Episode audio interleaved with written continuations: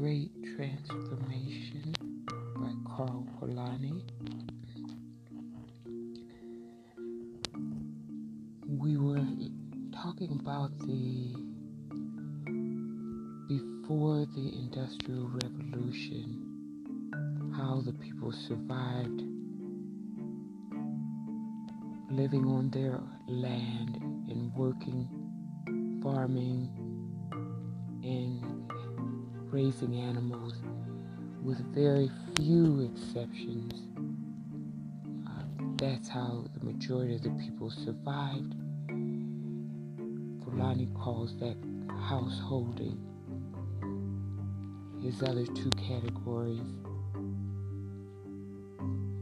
to describe the way people survived reciprocity and redistribution.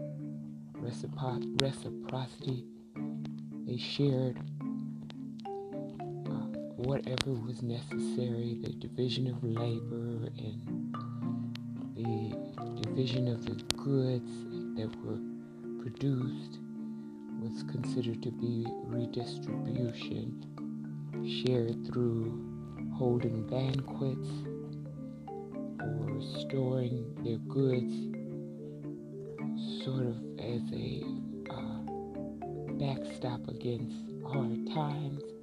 They would have their set aside goods to meet the needs of their community so that it was not necessary for people to go off their land to work in it as an employee for someone else. But after the Industrial Revolution, the area, the uh, way Polanyi describes that era is through his terms fictitious commodities. There was a shift from working their land to the uh, what Polanyi calls the enclosure movement, where people were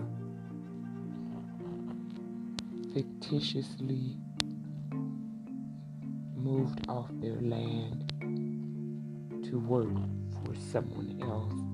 And the squires squirearchy took over the people's land